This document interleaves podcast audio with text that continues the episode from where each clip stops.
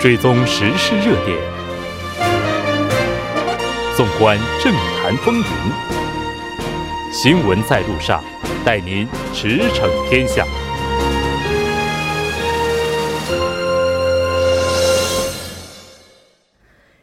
新闻在路上，带您驰骋天下。欢迎回来，这里是正在为您直播的 TBS EFM 调频 101.3 新闻在路上。接下来的一个小时呢，将为您带来时事讨论会，精彩继续，不要走开。广告过后马上回来。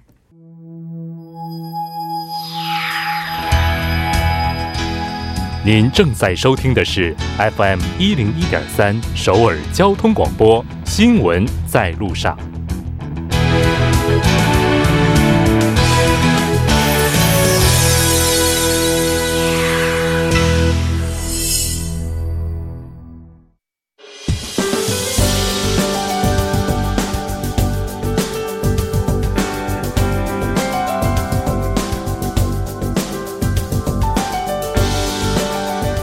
接下来马上为您带来我们今天的时事讨论会。开学伊始，本为改善讲师待遇的讲师法出台，却导致大批讲师失业，学生选课难，大学内怨声载道。问题何在？对于当下的困局该如何克服？那我们今天将和请到直播间的三位嘉宾来进行详细的讨论。那为大家介绍一下，我们将今天邀请到直播间的三位嘉宾，一位是来自绿村法务法人的卞雄载律师，卞律师你好。啊，你好。另外一位嘉宾是来自地平法务法人的中国法律研究员张志华，张研究员你好。大家好。我们今天也请到了来自首尔科学综合研究生院工商管理 MBA 的主任教授黄飞，黄教授你好。木真你好，大家晚上好。我们今天谈这个讲师法，其实从最开始讨论的时候我们就提到过，但是从这个第2个学期是正式开始实行哈。今天也是开学的第一周的第一个周五，咱们今天就这个话题呢，来和大家具体的进行讨论。首先，我们刚刚其实也提到了它的这个初衷很明确，就是为了要改善讲师的待遇，对吧？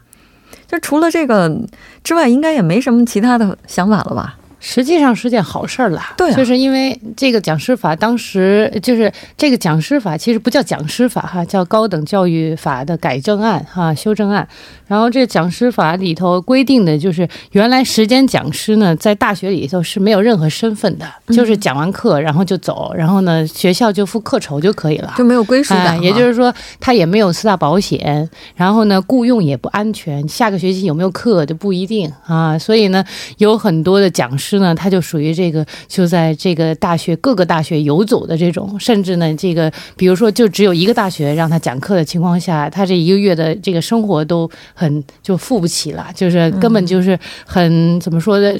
就是低于最低时薪以下的这种生活水平了。所以这些大学讲师呢，就是以相当一部分规模，应该跟正规的全任教授应该差不多的数字，我了解到的。所以所以这种呢，在这个企业里头，就算非正规职嘛，对吧？所以呢，这个文在寅政府呢，他其实希望把这个非正规职的这些讲师哈，就转正啊，转到这个就大学，你们要管他们，然后呢，然后他们至少要保证1年以上的这个雇用啊，不能是短期的。啊，然后有四大保险的这个保障，还有这个寒暑假的时候，对，你像一般的讲师呢，就是上16周课以后放假就没有那个时薪了，对，就没有收入了，所以这个是一个很大的问题嘛。啊，所以这个高等教育这个高等教育法改正案里头呢，就是把这个讲师呢放在这个助理教授的下面啊，就等于算是学校的一份子啊，算作教员，就不算打工者了。哎，对。但是你刚才说的这个问题为什么会出现呢？就是现在大学呢，就是减课，然后不让这些讲师，就是不雇佣这些讲师，没那么多钱来对，就是他们不愿意付出这么多的这个四大保险费啊，还有这个放假的这个薪酬啊，然后所以呢，你看这个现在学生也是怨声载道，说没有必修课怎么都配讲，都废讲了，都不开了。然后这个讲师也是开学一看啊，这校园里也清静了好多啊，好多人都没有了，就消失了啊，所以这现在确实是个问题。这个问题好像这个如果是外教的话，就是说外国人讲师的情况可能还会好一些，就据我所知，就是韩国人在成为正式教授之前啊，就是几乎每一位教授 都经历过这个时间讲师的阶段，好像他这个阶段的话是非常辛苦的，就有的时候这个就像黄教授刚刚提到的，他这个收入可能名字听起来很好听，大学的讲师，但实际的收入可能就连中小企业的员工都比不上。 是问题是这样，如果他们比如说一段时间三四年当讲师之后有希望可以当那个正式的教授，如果有这样的希望的话，他可以转授是吧？辛辛苦苦，但是呢从外国回来然后马上当教授，从那个助教授节开始，然后某一个人呢他那个从外国回来然后马上当教授，成那个就是助教授节开始，然后某一个人呢他在韩国拿到博士学位之后，以后一直当 讲师以后那个看不到那个当那个变成正式的教授希望，所以有些人好像时间都当讲师，那么这样的话他第一个呢他要结婚，他养家这有问题，还有那个社会上他讲的那样没有身份，如果那个名片上啊我是什么大学的讲师，那么这个听起来这个讲师实际上在韩国就是 什么，所以呢我的一种想法呢，首先要改这个名称啊，因为讲师的这个概念这是都是那个有一个不好的这个印象啊，所以呢我觉得这个是虽然听起来简单啊，但是呢我觉得这也是比较重要的事情，因为无论什么讲师还有教授都是教授啊，如果在美国我在美国读书的时候，那个我有很多讲师，我们叫他的时候应该叫他 教授啊，不要叫他讲师，统一都是教授，主要在大学这个而且大学里面有自己的房间啊，这个工作环境非常好啊，有自己的工作室，是是是，应该这样尊重他的那个这样的工作的一个态度呀，还有应该尊重他的知识啊，他的力量。 对，就是简单来讲，就之前太不尊重这些老师，是是是，我觉得呢，那刚刚这个黄教授也提到了说具体的一些改善方案，我不知道这个张研院您还有补充吗？嗯，其实是这样的，就是刚才那个黄教授跟那个辩律师都提到了这个讲师的待遇特别不好，是因为据这个大学信息公社公布的资料说的话，时间制讲师的平均薪资在 2016年是每小时5.54万， 然后就是5.54万韩元， 就是时薪， 对对对时薪， 然后 2017年 是每小时 5.84万， 所以他如果说每周讲课这个大概讲课6小时的是占 67%， 所以一个月授好高呀，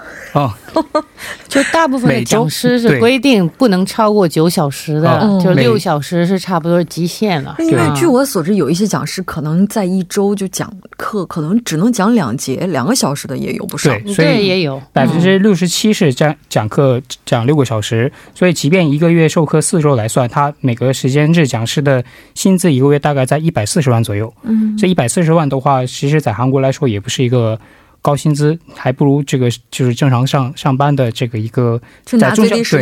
中小企业上班的员工都比不上这个薪资，所以说他的这个薪资待遇很低。所以这次然后辩律师也讲到了他这个待遇的问题，就是所谓这个讲师他原来是在这个高等教育法里面是不包含在这个法律上面教员序列的， 他法律上的教员他是一个所谓是专职教员，因为在大学老师里面他大体分为专职教员跟非专职教员，专职教员指的是教授、副教授跟助理教授，然后非专职教员包括的是原来包括的是兼职教授、外聘教授还有其他非专职教授以及时间制讲师，这次修改呢就是把这个时间制讲师呢也算在了这个所谓的这个教育体系里面的 教员这个序列。这一序列的话有很大的意义在于在于在于以下地方是在于，一旦享受了这个教员资格的话，第一呢不能再对其进行劝告式的辞退，简单来讲就是让他们有编了，就编了，对，第二个就是可以享受不被逮捕的特权。 不被逮捕啊，但是这个韩国法律上的逮捕跟中国法律上的逮捕不一样，更像是中国法律这个 在刑法中进行逮捕之前的 48小时拘留， 所以这个特权跟教授一样都是享有的。在韩国教授享有这个特权呢，原来黄教授还有这样一项调查呢，我自己都不知道。哦，今天刚刚知道。是，你像当时这个做了40年时间讲师，我看有一个专访哈，就是这个劳讲师他其实听到这个讲师法，咱们讲师法咱们说了这么多，他是本身应该是非常有意义的。是，你像当时这个做了40年时间讲师，我看有一个专访哈，就是这个劳讲师他其实听到这个讲师法就是落地的时候，就是因为这个讲师法我们刚才没说是10年的时候是有讲师自杀嘛，然后那个时候留下遗书说这个奴隶的这种制度，然后呢所以引起了这个教育部和当局的重视，然后一一年改正修正的这个高等教育法，然后呢一一年以后按说现在已经19年了嘛，8年了，8年之间是4次啊都想实行，但是呢各种的这个双方的意见不一致， 教育部有教育部的这个原则，然后大学有大学立场，讲师又是一直反对，也是就是实行就落不了地啊。然后呢一直到今年，也就是19年8月1号开始实行，然后呢19年8月1号开始正式实行之前可以说3月份这个学期就已经有大批的讲师失去工作了，因为有一些学校开始准备提前试用哈。是，就是因为他教育部查嘛， 教育部查嘛，因为教育部如果颁布一个新的，他肯定会监察嘛，抽样或者是抽样，或者是抽样什么的。然后所以呢基本上我了解到的是18年12月那个学期就开始裁，就是这个所谓叫什么呢，大学里头叫这个课程核心，然后呢或者叫这个结构调整，然后呢以这种名头，然后呢把一些这个教养的或者是一些非专业的课程的讲师都给裁掉，然后呢以取而代之呢是那些专任讲，就是全任全职的这些教授们，现在课程非常多。哎，我觉得特别想问，现在像这个没有就是刚刚我们提到已经在编的这些全职的教授啊，或者助理教授啊，就他们吃得消吗？是啊，就是你像原来全职教授他又有科研任务，又要做一些科研研究，又要带学生的论文，然后还有讲课，所以原来讲课的部分一般就是规定就是3门课，就是每学期是3门课9学分，但是现在有的教授我昨天听有的教授要上7门课，你就你就难以想象他好像一个礼拜都在上课，2倍多。 然后就因为他们学校可能裁了一半的讲师，就是那些讲师的课要不就不开了，要不就是让这个全任的教授来上课。还有呢那个聘用那个所谓那个兼职的啊， 讲兼职的教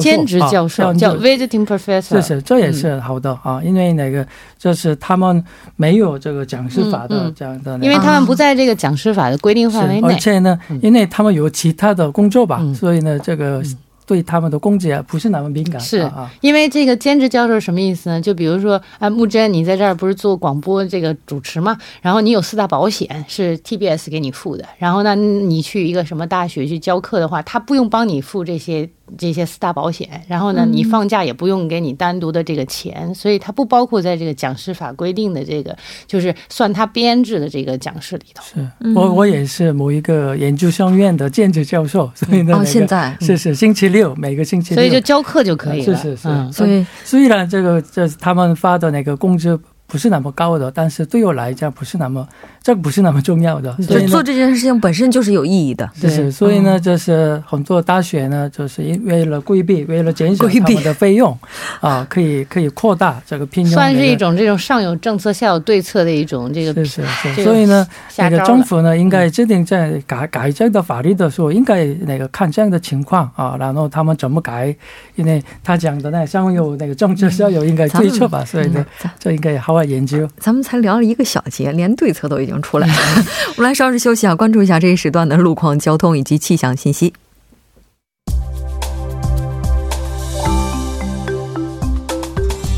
大家晚上好，这里依然是由连燕为大家带来最新的路况与天气信息。现在是晚间7点14分，我们来关注一下目前路面上的情况。中部高速公路河南方向日出进出口至南利川进出口，河南进出口至河南分岔口路段晚高峰车流增加，到刘永堵。相反方向镇川进出口至镇川隧道路段车流相对集中到刘永堵。 龙仁至首尔间的高速公路首尔方向，兴德进出口至西水支进出口，西盆塘进出口至西板桥进出口路段车流增加，到刘永堵。相反方向新吉分岔口至广桥隧道晚高峰车流汇集到刘永堵。东不干线道路一政府方向圣水交叉路至城东路段一车道和四车道上有辆汽车发生了故障，受此影响后续路段车流汇集，道路拥堵严重。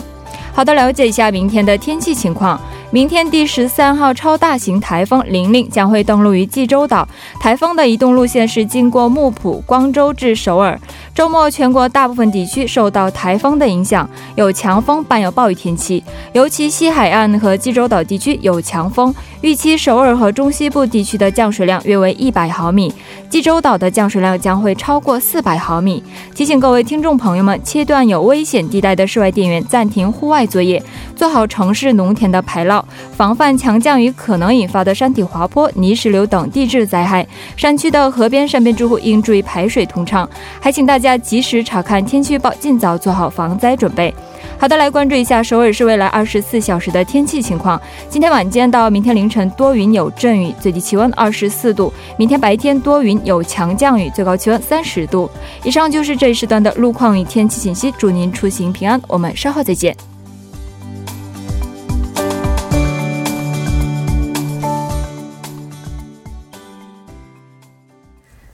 继续为您带来我们今天的时事讨论。刚才在休息的时间，我们还一直在讨论这个问题啊，就是说现在这个讲师法实施之后，到底给学校带来了多大的影响？那我们刚刚这个两位，这个像黄慧教授还有卞律师，现在基本都是在研究生院任教。就说到这个研究生院目前受到的影响还不是特别大，不算很大，因为我们大部分研究生院的老师，因为都是外聘的一些比较高级的这种教授，所以他们其实都有四大保险嘛，所以这个没有什么问题。但是我在大学现在不是也在教学部的课程嘛，然后这个学期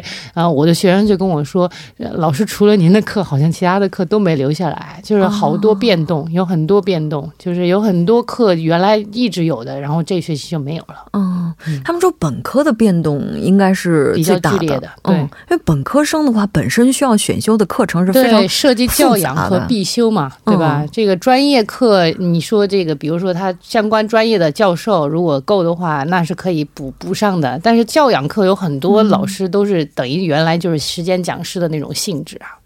所以减少的很多课程还是这个教养课减少的非常多。对，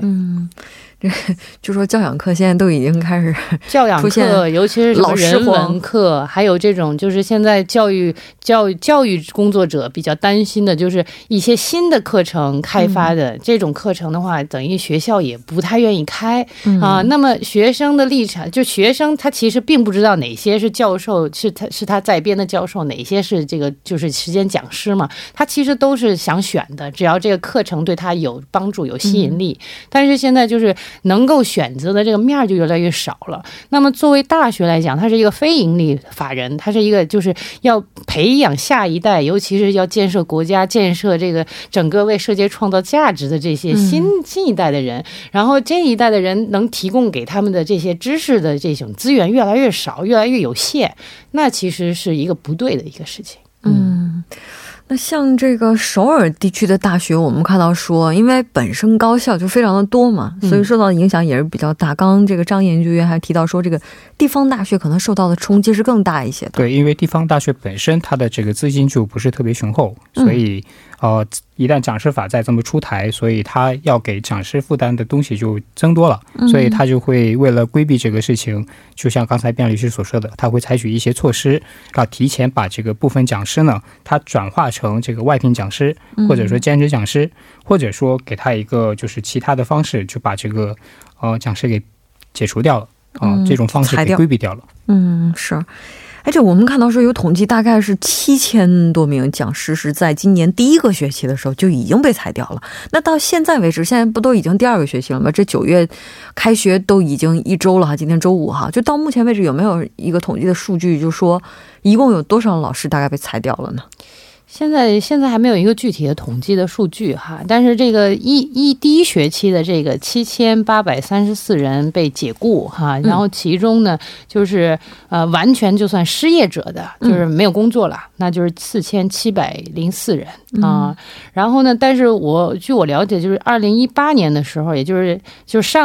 去年的第二个学期，也就是9月那个学期，也是有差不多14000人啊，当时的工作受到了影响啊。这也是一个新闻的报道出来的。然后所以现在实际上